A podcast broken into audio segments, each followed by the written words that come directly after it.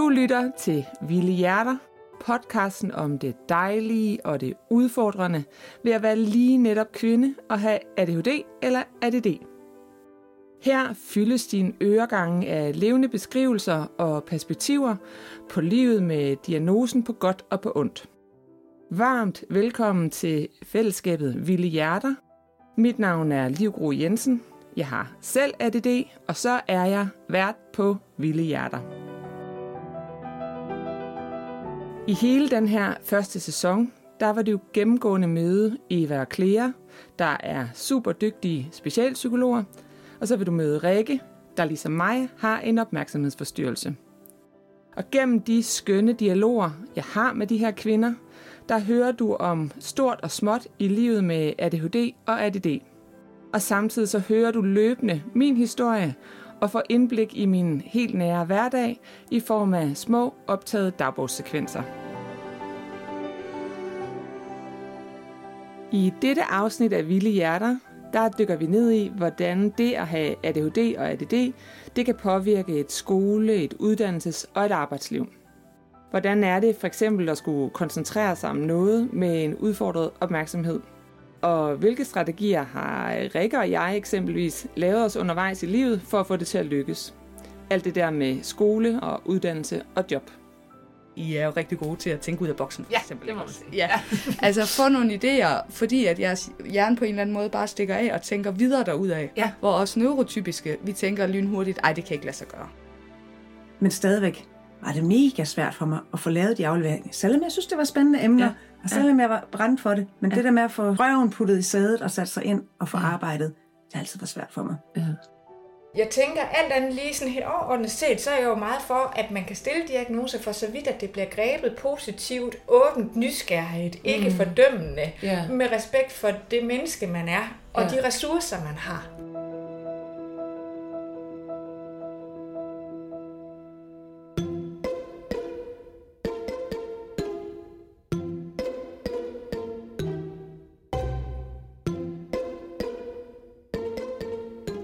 Jeg er sådan en, der sagtens kan være i politik og forholde mig til kæmpe store, komplekse beslutninger, men for eksempel slet, slet ikke kan overskue at få afleveret min cykel til mekaniker. Jeg er sådan en, der sagtens kan kaste mig ud i kæmpe store projekter, som for eksempel at starte en friskole fra scratch. Man kan blive vildt stresset over at skulle bestille tid til tandlæge, for slet ikke at tænke på at komme derover. Jeg er sådan en, der kan rydde hele køkkenet op for at læne mig totalt stolt tilbage for at nyde resultatet. Og så griner min kæreste, fordi der på trods af alt min grundighed stadig står masser af ting tilbage. For eksempel stort set altid salten og en del glas. Jeg er sådan en, der kan presse mig selv virkelig, virkelig meget i mange svære situationer. Men hvis jeg for eksempel er noget så simpelt som at være syg med influenza i en uges tid, så bliver jeg så overstimuleret af min krops forskellige sansindtryk, at jeg bryder helt ned med angst og uro. Jeg er sådan en, der altid har pletter på mit tøj, selv når jeg virkelig gør mig umage for ikke at få det. Jeg er sådan en, som lever mit liv som en form for musical, fordi jeg altid synger og nynner en melodi om det, jeg oplever, eller bare når jeg defilerer rundt. Og det driver min familie ret meget til vanvid.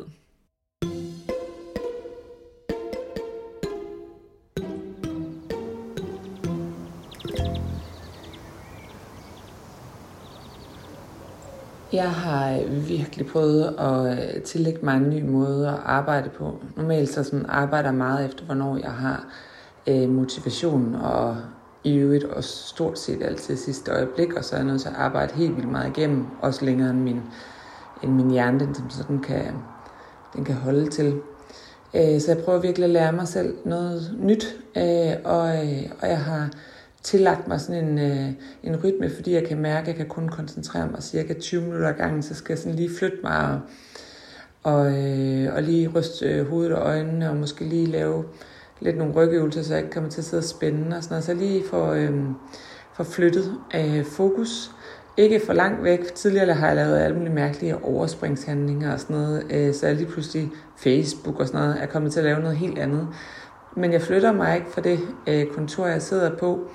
Men, øh, men jeg flytter min opmærksomhed, og jeg flytter lige mit fokus Øhm, og jeg har en liste, inden jeg går op på de ting, jeg skal øh, have nået øh, på, i den tid, i det tidsrum, jeg sidder der.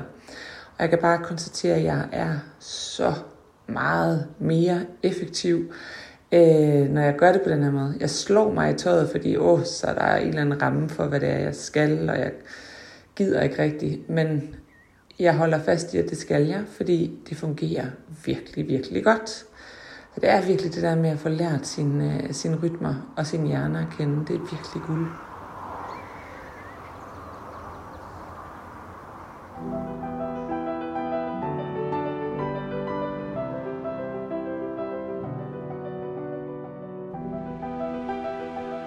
Hej Rikke.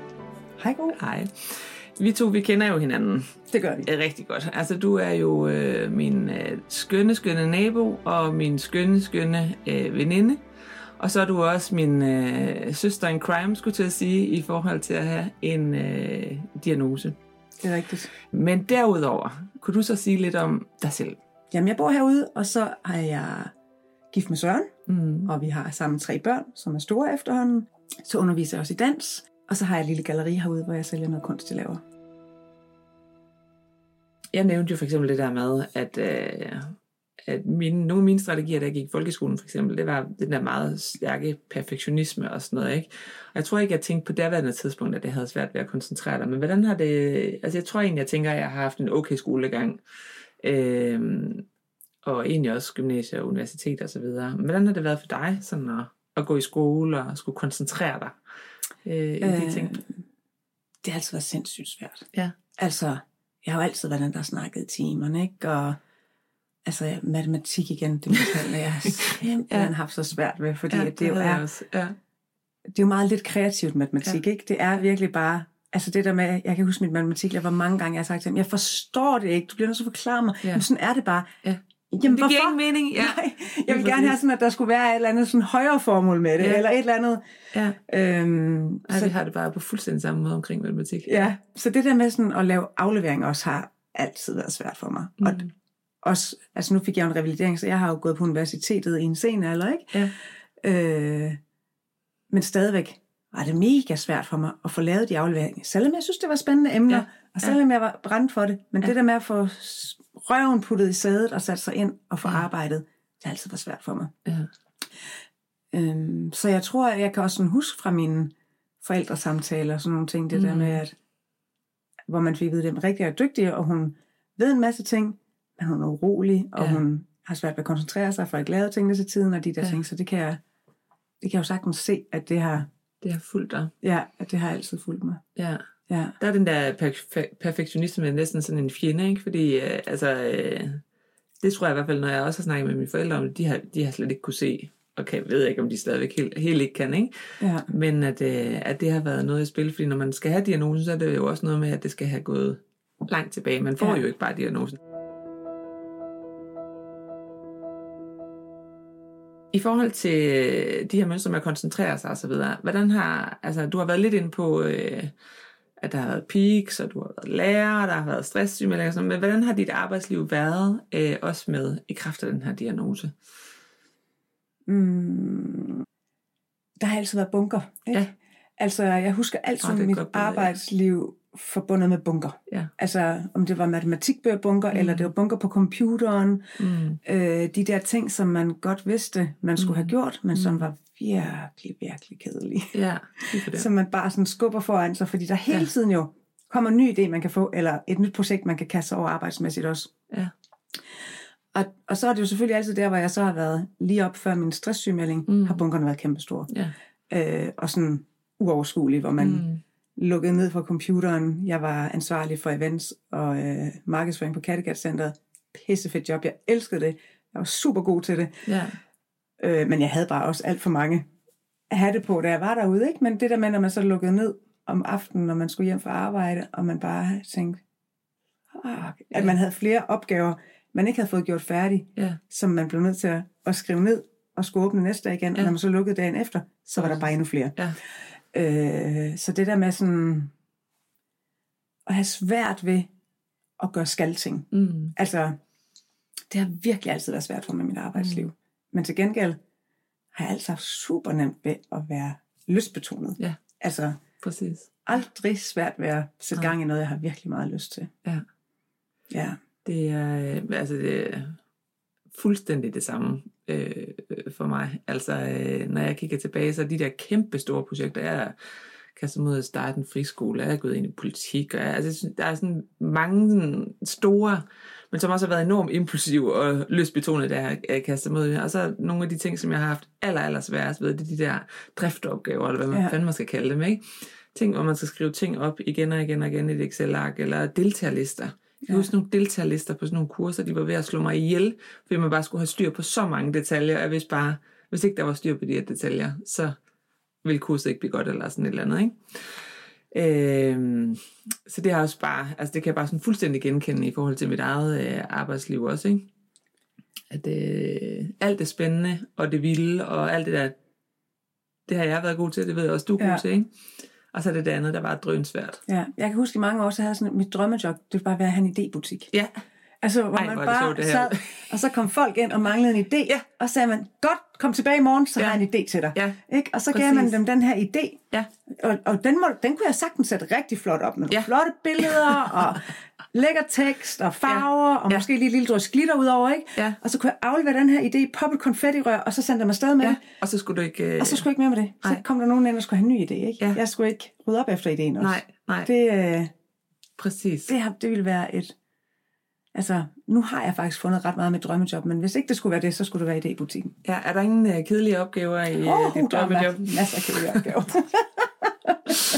der er jo for eksempel hele regnskabsdelen ved at være selvstændig, ikke? Ja, Nu er jeg jo heldigvis gift med en mand, der er god til tal, ja. så det snedigt. hjælper han mig med, det, og det er vigtigt. Og Ja. det tænker jeg virkelig tit på, Ja. at jeg ville ikke...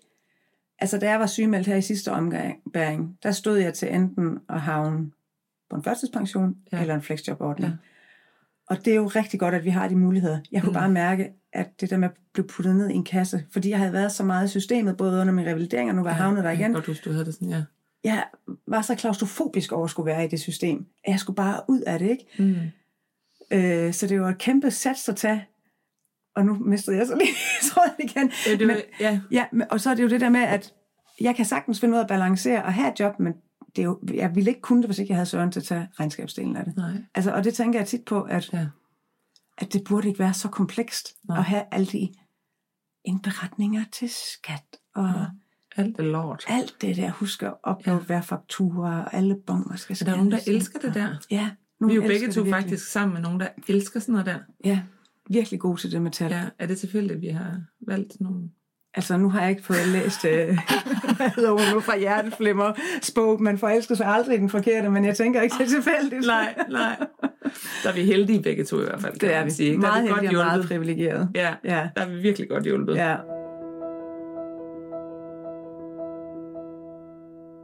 Har du nogensinde overvejelser omkring, hvordan du arbejder bedst, når nu du kender dig selv og din diagnose og dine fantastiske kompetencer og også begrænsningerne? Hvordan arbejder du så bedst? Har du sådan nogle, har du fået nogle erfaringer med, øh, hvordan man kan gøre det? Øh, jeg har altid elsket møder. Ja.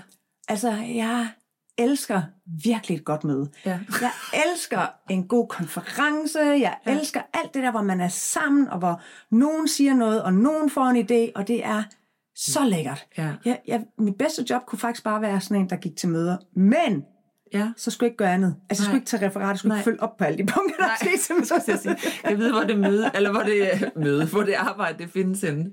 Ja. ja. Ej, men, øh, men nu har jeg jo heldigvis øh, fundet nogle gode samarbejdspartnere, for ellers er det også, i hvert fald i min branche, meget ensomt at være selvstændig, ikke? fordi Mm. jeg er jo næsten hjemme hele tiden, når jeg ikke er ude at være på Mm. som dansefacilitator. Og, og det giver mig helt vildt meget, altså, og det har jeg virkelig fundet ud af, at jeg sætter så stor pris på at have samarbejdspartnere. Ja. Altså have nogen, som jeg kan inspireres med, Mm. og hvor vi er to mand om at løfte opgaverne. Ja. I stedet for, at det altid en selv, der får idéerne, og så er det også altid mig selv, der skal løfte ud i livet og slutte dem af. Ikke? Ja. Men det der med, at man er to, der ligesom kan bakke hinanden op og huske hinanden på tingene Mm. og hjælpe hinanden, Mm. det er en kæmpe gave for mig. Ja. Og så klart det der igen med at huske restitueringsperioderne. Ikke? Ja. Og, øh, og så er jeg jo dobbelt udfordret, fordi jeg også er super B-menneske. Ja. Øh, og det er jo sådan en ting, som også ligger meget i vores kulturelle normer, at det der med at Op stå og i gang. op og få noget ud af dagen, ikke? Ja. Det er ligesom det bedre liv, end Ja. ja. at lige længere op og få noget ud af natten og Ja. ja. sove længe næste Ja. dag. Ja. Øh, men det er klart, at min hjerne er uden tvivl skarpest fra klokken 22 til klokken 3-4 stykker om morgenen. Ja. Ikke? Der er ikke så mange, der kommer forbi der lige. Og... Nej, og det er svært at lave danseevents på det tidspunkt også. Der er ikke så Jeg mange, orker det der, i hvert fald ikke. Jeg der, er ikke mange, der skriver for at spørge, kunne vi lave et hold klokken 1 om natten? Nej. Det er der ingen interesse i. Nej, nej. Men altså, jeg tænker, når børnene først bliver en lille bitte smule større, end de er nu, så, ja. øh, så kan jeg skifte om, og så skal jeg leve mit, mit menneskeliv. Så jeg tror, det der med at finde sine, sine rytmer, det er mega, mega vigtigt at finde ud af, hvornår man egentlig arbejder bedst, og hvordan man arbejder bedst. Altså Ja. det der med, jeg arbejder for eksempel også sindssygt godt i sofaen nogle dage, Ja. hvor der kører oh, tv i baggrunden. ja, lige præcis. ikke noget tv, jeg skal se. Altså en boligprogram, eller sådan noget halvkedeligt noget, Ja, hvor man bare kan kigge op hver femte flimre. sekund. Mm. Men, men min hjerne er dobbelt optaget igen, ligesom når jeg strikker til tv, så den kan faktisk bedre koncentrere sig om, om det arbejde, jeg gør, Ja. og popper ikke alle mulige andre retninger Nej. hen, fordi den er Den dobbelt har- optaget. Ja, lige præcis. Det er fuldstændig samme strategi, jeg kører. Øh, og så nogle gange er mit hoved så belastet, så fungerer det ikke. Altså, men, Nej. men det der med at have sine strategier og sige, jamen jeg er ikke et dovent menneske, fordi jeg sidder og arbejder fra min sofa og ser tv. Nej. Det er faktisk der, jeg er mest effektiv. Ja. Eller jeg er mest effektiv, når jeg får en halv dag med Netflix og striktøj en gang imellem. Ja. Så find sine strategier og find det, der fungerer for en. ved det. Ja, og så mm. netop stå ved det og, og give en selv omsorg og anerkendelse for, Mm. at det er sådan, det er. Ikke? Mm. Og så er det lige meget, hvad der ser rigtigst ud på Ja. ja. papiret. Ja. At det vil se rigtigt ud at sidde ved et hævesænkebord. Helst stå selvfølgelig, eller sidde på Åh, en ja. bold. Ja, altså, nej, sidde på en bold. Ja. og hver 10. minut gå en tur rundt, rundt om bordet eller et eller andet. Alle ja. de der gode ting, ikke? Ja.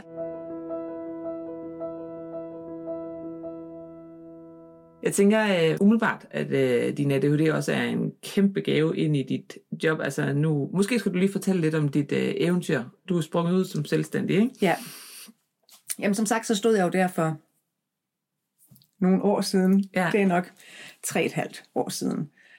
Og ej, det er så måske lidt længere tid siden. Det er også lige meget. Der er Ingen, der tæller. Nej.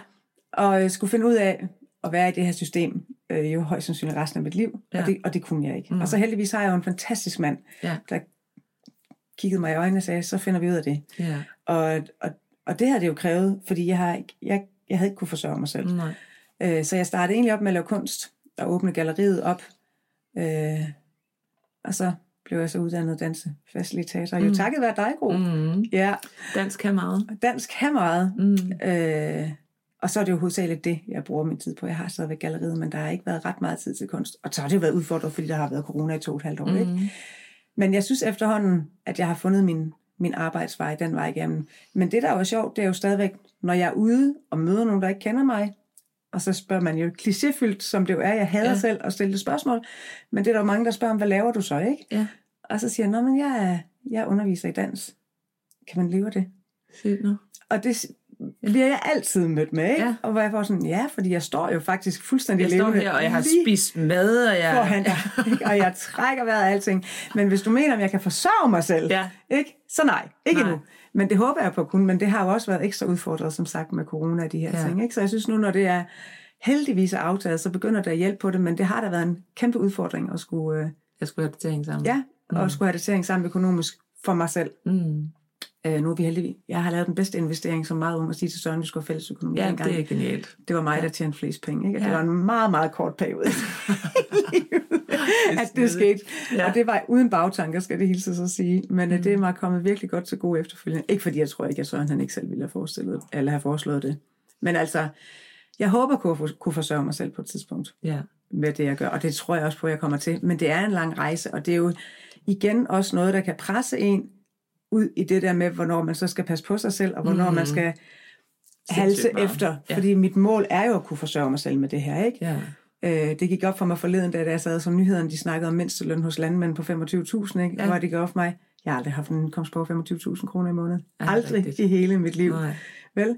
Og det er jo også lidt sindssygt, når man er 48 Det år gammel, ikke? er, øh, jo, men det er jo også sindssygt, for jeg tænker, det er jo egentlig, du har, altså, øh, jeg synes, det her er et vigtigt øh, erhverv, ikke også, men jeg synes jo faktisk, at altid, du har også været lærer og så videre, ikke? Altså, Ja, øh, det har altid været betydningsfulde øh, Ja. stillinger, ikke? Og jeg har altid arbejdet minimum fuld tid, ikke? Ja, Så, ja, så jeg, jeg drømmer om på et tidspunkt at have en, en Ja. indtægt bare på mindstelønnen. Ja, Og det er ikke fordi, at det skal være mere end det, men det, det vil jeg virkelig gerne. Ja, for det giver sådan en eller det giver anden... en selvtillid, eller... Ja, ja, og, og.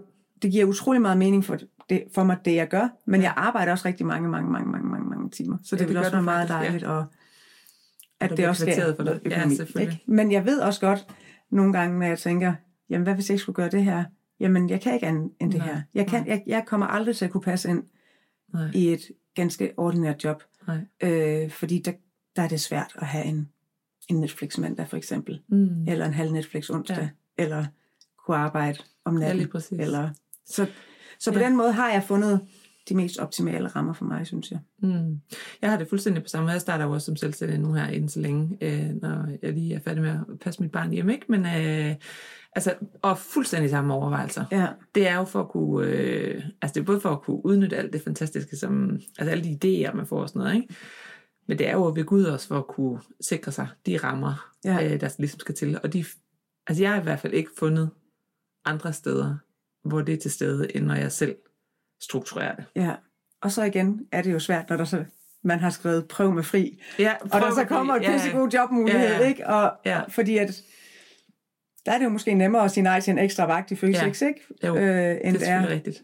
At, at sige nej til en Ja. pissegod mulighed for at Ja. komme ud og netværke, eller Ja, tjene nogle penge, eller få et sjovt job. ja. Ja. Og der er du selvfølgelig også øh, altså, hårdt spændt op de andre dage, ikke? så det er ikke engang sådan, du lige kan flytte rundt på noget. Altså, der er ikke så meget flex der. Nej, Nej, min mandag det er en mandag. prøver jeg. Ja, Ja, prøv med fri. ja prøv med fri. Lige nu der står jeg her foran øh, Frederiksberg Rådhus. Jeg er øh, taget over for at øh, se mine to dejlige venner blive øh, viet. Og, øh, og jeg vil bare lige give et indblik i, hvordan det er at flytte sig fra Aarhus til Frederiksberg en tidlig morgenstund og skulle komme på bestemte tidspunkter og bestemte steder, når man har øh, ADHD. Det føles jo sikkert for mange som en nem opgave. Men, øh, men jeg stresser i flere dage i forvejen på. Gælder mine billetter overhovedet, som de nu skal? Hvad gør jeg, hvis det er, at jeg kommer for sent? Øh, og, øh, og selv når jeg så du ved, virkelig synes, nu prøver jeg at have styr på alle de her forskellige planer, og jeg har fået en billet, og jeg er på vej det rigtige sted hen, så er jeg ved at vælte over et eller andet, fordi min hjerne er overbelastet af alle mulige forskellige signaler, som jeg får på den her rejse, jeg er på, og jeg kan ikke finde ud af lige pludselig, om metroen, den, eller hvad hedder det, øh, den øh, trappen, den bevæger sig, eller om den ikke bevæger sig, altså den elektriske trappe. Øh, og det viser sig så, det er der et mønster i, og så videre, så videre, så videre. Alle de her små åndssvage, åndssvage, åndssvage ting, de kommer til at betyde noget øh, i min verden, og stresser mig ret meget. Og det er jo åndssvagt, at noget så øh, nemt og stille og roligt øh, skal betyde noget at tabe kræfter. Men velkommen til en neurodivergent hjerne.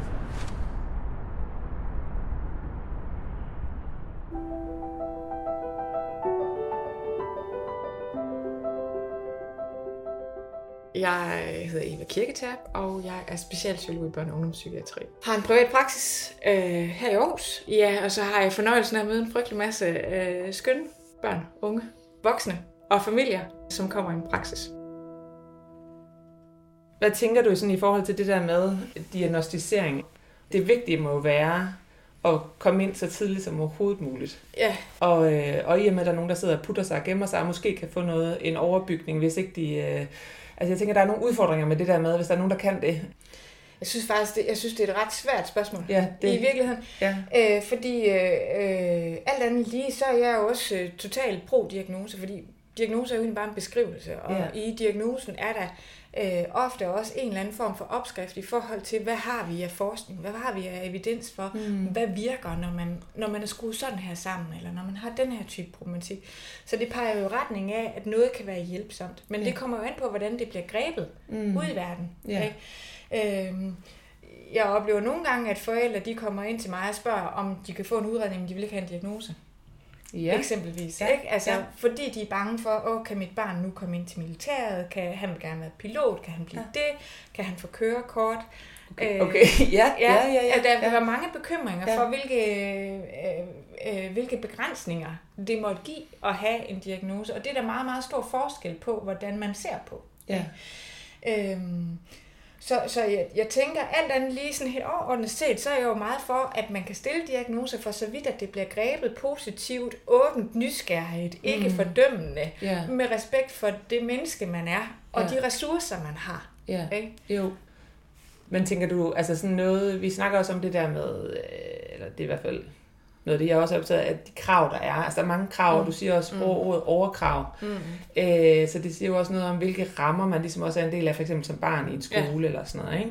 Er der noget, man, altså sådan, hvis nu vi havde den ideelle verden, er der Ja. så noget, der vil kunne fungere bedre i forhold til de der diagnostiseringer, når nu det kan være så svært, at nogen kan sidde og putte sig og sådan noget, Ja. og det er ikke et ekspertsvar, det er simpelthen bare en nysgerrig ja. refleksion omkring, øh, er der nogen, altså sådan, for det er da i hvert fald noget af det, jeg sådan selv tænker, øh, kan videre, man kunne fange nogen tidligere. Ja, jeg tror, jeg får lyst til at svare på lidt en anden måde, end du Ja, svarer, hvis ja, det er okay. fedt, ja. Øh, hvad hedder det? Noget af det, altså et af, de, et af de der klassiske spørgsmål, som jeg får, når jeg sidder til familiefester og sådan noget, ikke også, det er, ja. hvordan, er, hvordan kan det nu være, at der er så mange børn, der har psykisk lidelse? Altså, Ja, hvordan kan det ja, være, ja, ja, at der er så stor en stigning? Ja. ikke? Øh, øh, og, og, og er verden er lav. Mm. Ikke? Er det virkelig helt Ja, heldigt verden. til? Altså, Ja. øh, Ja. øh, og hvor, hvor det der med sådan at insistere på, at det er faktisk komplekst. Ja. Altså forstået Ja. på den måde, at børne- og ungdomspsykiatri er faktisk en, en relativt ung øh, videnskab. Ja. Så den viden, vi har i dag, i forhold til, hvad vi viste for 25 er, altså, år siden, er jo fuldstændig vanvittigt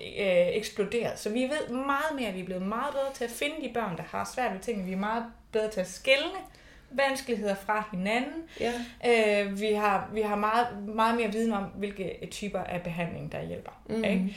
Så, så, så man kan sige, det betyder selvfølgelig også, at når vi kigger ud i børnegrupperne, så er vi bedre til at plukke dem ud. Ja. Ikke? Ja. Men jeg tænker helt sikkert også, at der er noget i vores samfund, der gør, at, øh, eller som ikke er befordrende for mm. den måde, vi er mennesker på. Ja. Og som også er med til at presse os, og som måske også gør, at diagnoser øh, øh, ofte bliver øh, øh, påkrævet eller hjælpsomme. Ja, vi Ja. slipper ikke helt så nemt igennem som, øh, som Nej, tidligere. og så kan man sige, hvis man sådan skal være systemkritisk, sådan Ja. bare lige et øjeblik, så tænker jeg også, at vi øh, har bygget et system, hvor, hvor det at have veldokumenterede vanskeligheder betyder, at man lettere får adgang til hjælp. Ja. Øh, så hvis man kommer og siger, at mit barn har brug for hjælp til det og det, så kan de sige, at jamen, stille op i køen, det er der Ja. så mange, der har. Ikke? Ja. Men hvis man kommer og siger, her, nu har jeg faktisk papir på, at mit barn har det på den her måde, så har man bedre adgang til hjælp. Mm. Og det betyder jo også, at der er et større, der er et større push mm. i retning af øh, ligesom at beskrive de vanskeligheder, der er. Ja. Ikke? ikke dermed sagt, at vi skal stille diagnoser, som ikke er der, for det skal vi aldrig. Nej, det tænker Men- jeg heller. Nej, nej. Nej, så, så det er ikke det, jeg advokerer for. Jeg siger bare, når vi, når vi snakker om øh, øh, vores samfund og den ideelle verden, jamen, så er der forskellige øh, strukturer, mm. også som er med til at gøre, at, at, der, at, at vi måske ser flere børn og unge, som får diagnoser. Ja, der er Øh. flere, der, øh, hvor det bliver tydeligt på Ja, en eller anden måde. ja. Ikke? Ja. Øh, og det kan man sige, det viser, øh, viser al forskning jo desværre med mm. al tydelighed, at det er, det er en opadgående, og man snakker også om, at de unge, unge menneskers mistrivsel Ja. er for nedadgående. Mm. Øhm, men jeg tænker jo også, at der er noget i den måde, vi driver skole på, eksempelvis. Mm. Øh, jeg er datter af en skolelærer. Ja, og sådan. hvor, ja. øh, så det der med, at, at, at en stor klasse, dengang øh, jeg var barn, og en stor klasse den dag i dag, det er altså to forskellige ting. Normeringen har forandret sig. Ikke? Altså, øh, så så øh, inklusion øh, er, er en faktor. Ikke? Mm. Altså, at vi skal kunne rumme utrolig mange ting i folkeskolen. Øh, jeg synes, øh, lærerne er på et kæmpe arbejde. Ja, jeg har så meget, altså, virkelig. jeg kan Ja. blive helt rørt nogle Ja, gange, ja. øh, når jeg går ind på en skole, fordi jeg bare tænker, ej, hvor er det bare en, øh, en stor øh, øh, opgave, Ja. og hvor er den på en eller anden måde øh, ja, uværdsat. Ja, øh, ja. Også i forhold til, at det er dannelse af, Ja. af mennesker, ikke? Ja. altså både øh, fagligt, men også relationelt. Ikke? Ja. Men, men det der med, at man kommer ind i et skolesystem, hvor man har skiftende skemaer, og så har vi fagdag, og det er onsdag, og vi skal det her, og vi skal lave kortfilm, eller Mm. Øh, øh, vi, altså i modsætning til, til, øh, til for, for 25 eller 30 år siden, hvor man ligesom havde et schema, man fik udleveret i august, og så galt det ind til næste sommer, Ja, ikke? gud, ja, det er rigtigt. Øhm, ja. så er det jo hele tiden noget, som er omskifteligt. Ja. Ikke? Altså, så jeg tænker, der er, der er, hvor vores måde at drive skole på har også forandret sig, og, og jeg vil påstå, at det faktisk også presser vores børn nogle Ja. gange. Ja. Jeg er helt sikker på, at der er også en masse gode ting i forhold mm. til den måde, vi har optimeret vores skole på. Men jeg tænker, at hvis man nu er et barn, der har brug for struktur Mm. og forudsigelighed, øh, og tydelige rammer, så mm. det, at der er meget, mange skift, Ja. øh, kan være udfordrende. Ja, Ja, det øh, og det er der i vores øh, skolesystem. Så når du spørger til den ideelle Mm, verden, ja, så ja. tænker jeg nogle gange en mindre kompleks verden, Ja, en mere forudsigelig verden, ja. og en verden med flere pauser. Ja, for guds skyld. Det kunne være dejligt Ja. for os alle sammen. Ja. ja. Men det er egentlig et rigtig positivt billede, tænker jeg bare sådan lige det der med, at øh, du siger, at vi er blevet rigtig meget klogere de sidste 25 år. Altså vi ved meget mere øh, nu, end vi har gjort. Øh, allerede den oplevelse, tænker jeg, det er, da, det, er da, det er da et godt udgangspunkt, ikke? For jeg har sådan, du ved, ej, det er virkelig en trist udvikling. Der kommer flere og flere i mistrivsel, der kommer flere og flere diagnoser, men i virkeligheden hører jeg også sige, vi ved mere og mere, vi fanger flere og flere, Ja, øh, Ja. øh, og bliver klogere og klogere. og Ikke? jeg tænker lidt i forhold til dit spørgsmål om, bør vi ikke diagnostisere så tidligt som muligt, så tænker jeg, at vi bør i hvert fald identificere, hvilke støtte der behov der er, så tidligt som muligt. Ja. Øh, øh, og sikre os, at børnene er i udvikling og trivsel. At det Mm. ligesom er tommelfingerreglen, Ja. ja. ikke også? Ja. Øh, og hvis ikke vi har børn, der er i udvikling og trivsel, at vi gør os umage med at finde ud af, hvorfor er de ikke der, hvordan kan vi, hvordan kan vi få dem derhen igen? Ja, Ikke? ja lige præcis.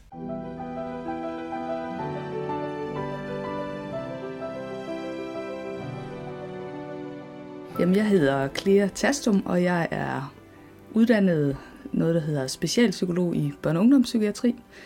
Så det vil sige, at jeg er jo først og fremmest psykolog, mm. men så har jeg taget sådan en efteruddannelse inden for psykiatrien, øh, hvor jeg blandt andet har arbejdet med børn og unge med øh, opmærksomhedsforstyrrelser.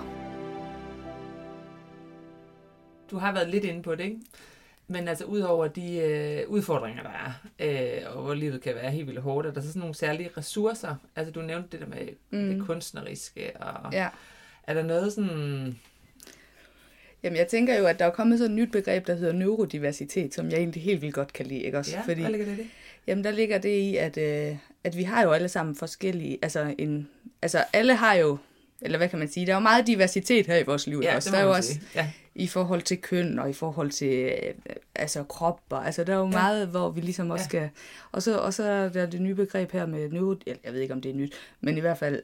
Altså, et begreb. Det er et begreb, ja. Ja. ja. Neurodiversitet. Ja. Som ligesom bare beskriver, at vi alles hjerner fungerer forskelligt. Ja. Og der er nogen, der er neurotypiske, Ja. og det er så dem uden forskellige former for, hvad kan man sige, udviklingsforstyrrelser, eller mm. altså det er jo også for eksempel ordblindhed, eller sådan øh, ujævn kognitiv profil, hvor man kan være rigtig god til noget og have svært ved noget andet, eller Ja.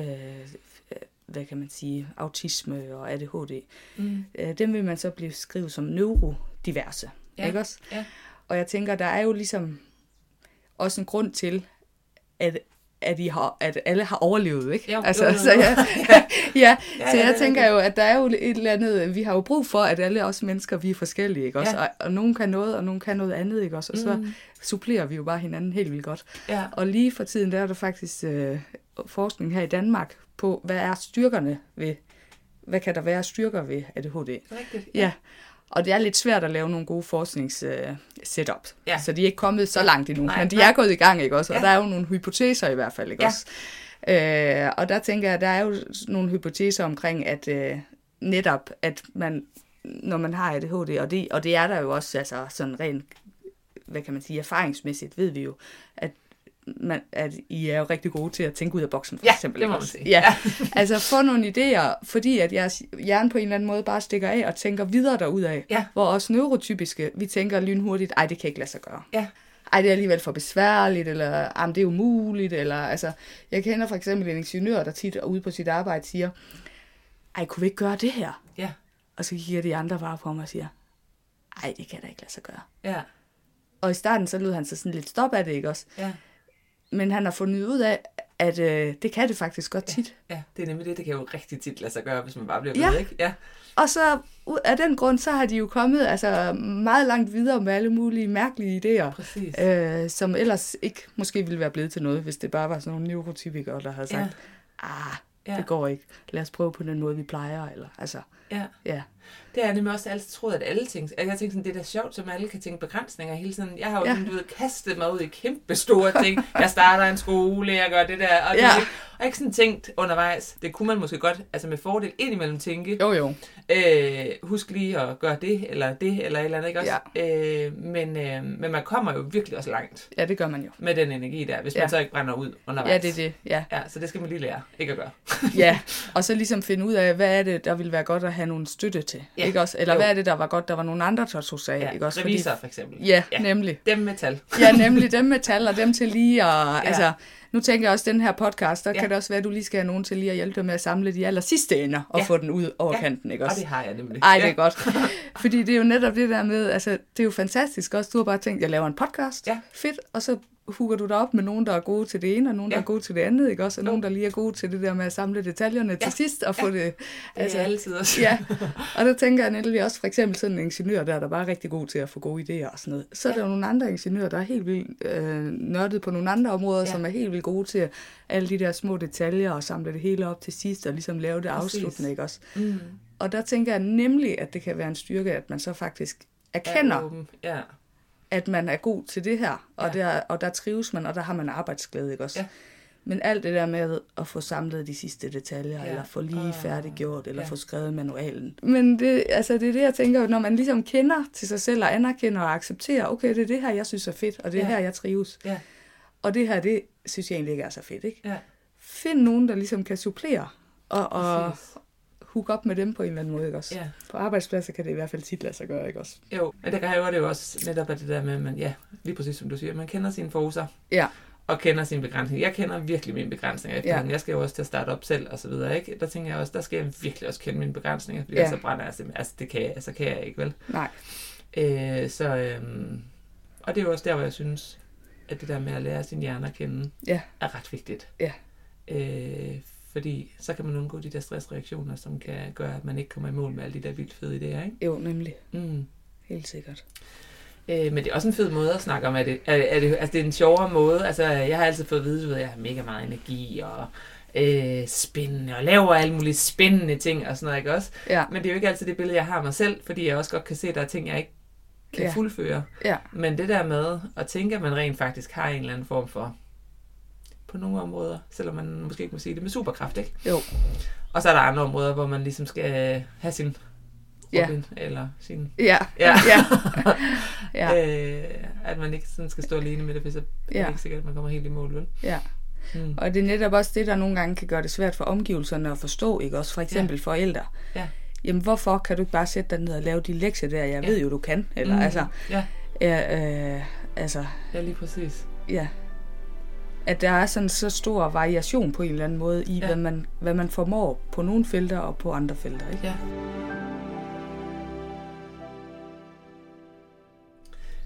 Jeg havde jo lave strukturer. Øh, min kæreste elsker at lave dem. øh, så der er vi jo et godt makkerpar. Men øh, jeg havde at komme ind i nye strukturer. Men når Ja. jeg først er i strukturer, Ja. Så kan jeg se, at så kan jeg faktisk mestre meget mere, for så handler det ikke ja. om motivation, så handler det om noget, jeg skal på et bestemt tidspunkt, hvor, ja. at der, hvor det ikke kan lade sig gøre, ikke at gøre andet. Ja. Og der kan jeg se lidt med, på samme måde med min søn, som jo har ADHD, at de der strukturer, Mm. ikke at lave dem, ikke at komme ind i dem, men Nej. Nej. når de er etableret, ja. Så er de ligesom, Ja. er det, sådan, er det en ting, eller er det bare os, der er lidt øh, sager på den? Ej, det er helt sikkert en ting, fordi Ja. det handler om, at øhm, altså det, man sådan i fagsprog kalder de eksekutive funktioner, Ja. som betyder sådan det der med at udføre ting, ikke? Ja. Og planlægge og, og øh, have overblik over og fuldføre og komme i gang og sådan noget, ikke? Mm. At, at det kræver mere, når man har ADHD. Ja. Øh, og, og altså, det, det tager flere kræfter at bruge de der eksekutive funktioner, Ja. end når man ikke har ADHD. Men når man så laver strukturer og planer, hvor det bare sådan kører duk, duk, duk, Ja. ikke også for eksempel for en aftenrutine, eller Ja, et eller andet, eller Ja. en ugeplan, eller et eller Ja. andet, ikke? Oh, Så ja. aflaster man jo netop de der hjerneområder, Ja. ja. hvor man bruger de eksekutive funktioner. Ja. Så man skal ikke bruge så meget energi, Nej, vel? er- Øh, så det er ret det giver vildt. rigtig god mening. Ja. Ja. ja.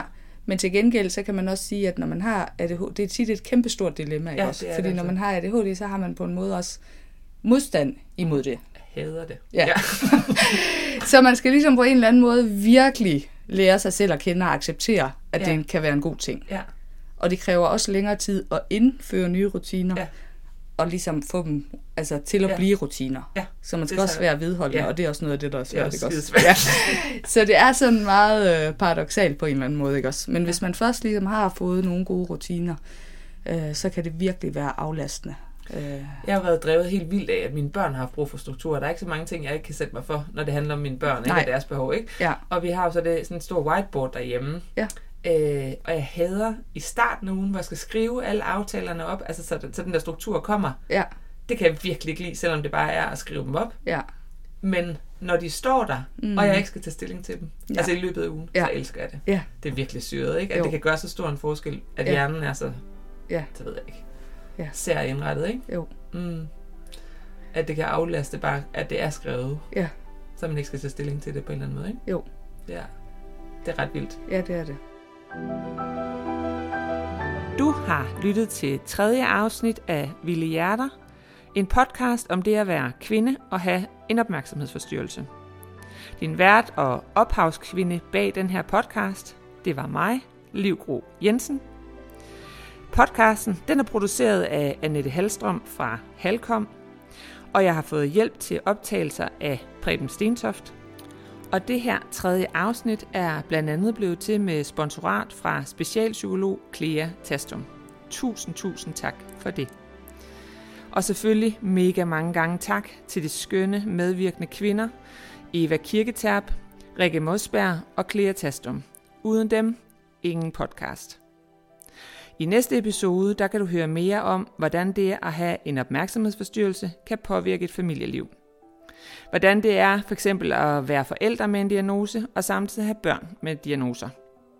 Hvordan får man det hele til at gå op, så alle trives? Jeg håber meget, at du vil lytte med. Tak for denne gang.